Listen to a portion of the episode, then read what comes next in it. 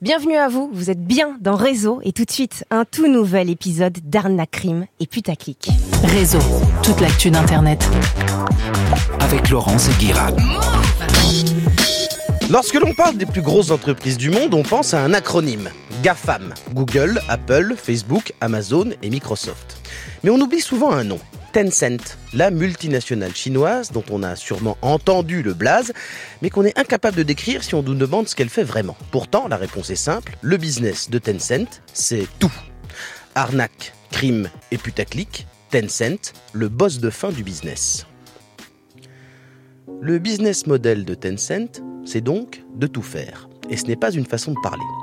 C'est la maison mère de WeChat, l'appli chinoise ultime qui regroupe toutes les applis. En ouvrant WeChat, vous avez l'équivalent de WhatsApp, Tinder, Canal+, Netflix, Deliveroo, PayPal, Google Play, PlayStation Network, Uber, Facebook, Instagram, et on pourrait continuer la liste. Tencent est aussi le numéro 1 au monde du jeu vidéo possède League of Legends, 40% de Fortnite et des actions chez Ubisoft ou Activision. Ils sont aussi au capital d'Universal, produisent des films comme Men in Black à Hollywood et diffusent la NBA.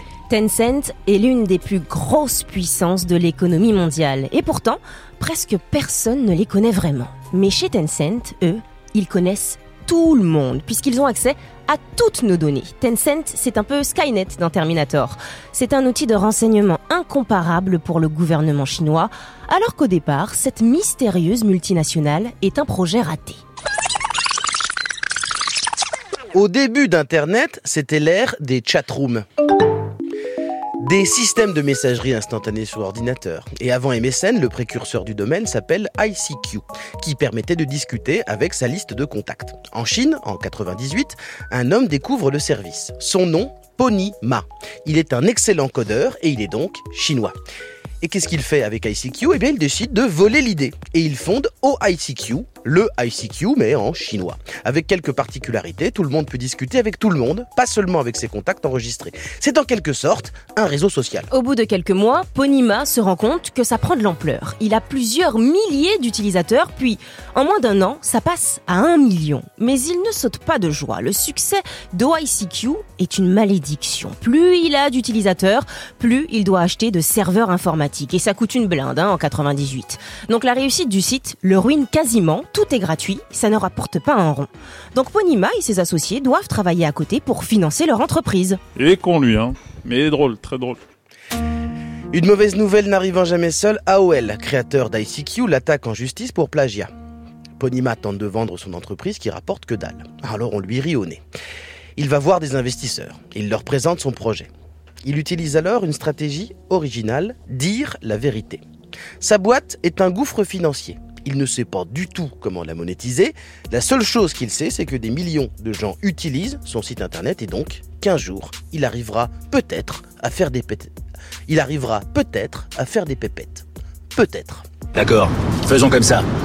Les financiers le trouvent honnête. Il reçoit 2 millions de dollars, Ponima rebaptise OICQ en QQ et finit par trouver comment faire des bénéfices. Mais c'est super il découvre un site coréen qui vend des images personnalisées en ligne. Il aime l'idée, alors qu'est-ce qu'il fait Ponima? Eh ben il va la voler Sur son nouveau réseau social, il va vendre des images qu'on peut utiliser pour décorer ou faire une photo de profil. Ça coûte, ça coûte quelques centimes, mais des millions de microtransactions plus tard, QQ est rentable, il a trouvé un modèle économique. Les micros, achats intégrés.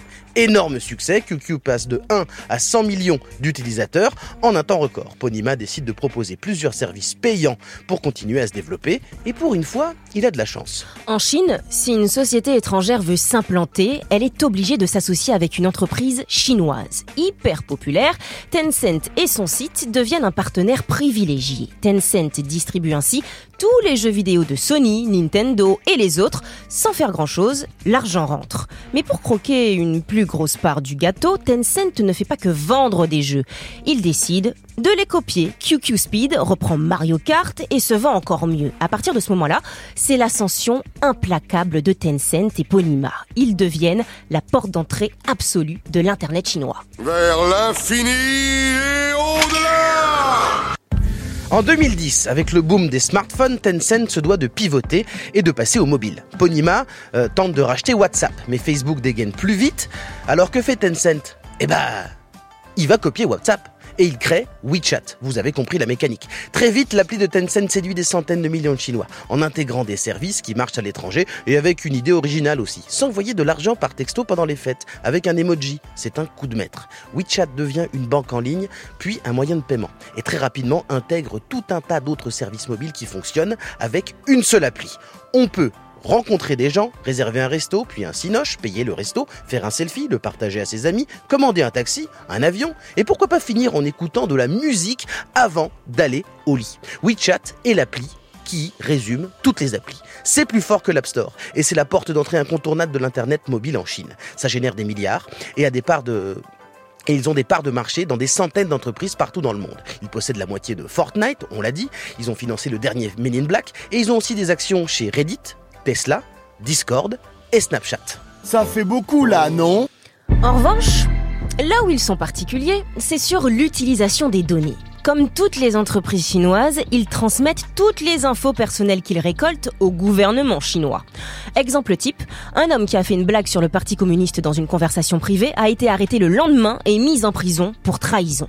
En fait, le pouvoir chinois surveille, censure et ne s'en cache même pas pour dissuader quiconque d'essayer de remettre en cause quoi que ce soit. Mais cette surveillance ne se limite pas au pays de Xi Jinping. Désormais, actionnaire partout à l'étranger, Tencent est aussi un moyen de faire pression pour défendre les intérêts de Pékin dans le monde entier.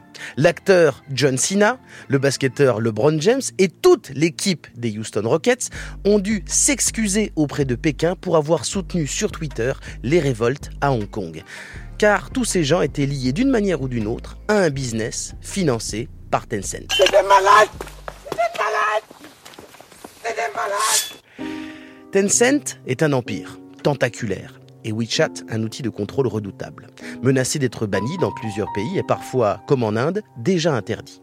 Mais leurs plus gros ennemis sont peut-être à l'intérieur du pays, le gouvernement chinois, qui en 2018 impose à Tencent une limitation de l'accès aux jeux vidéo pour les mineurs, puis a fait fermer la plateforme de jeux vidéo en streaming totalement, celle qui était financée par Tencent.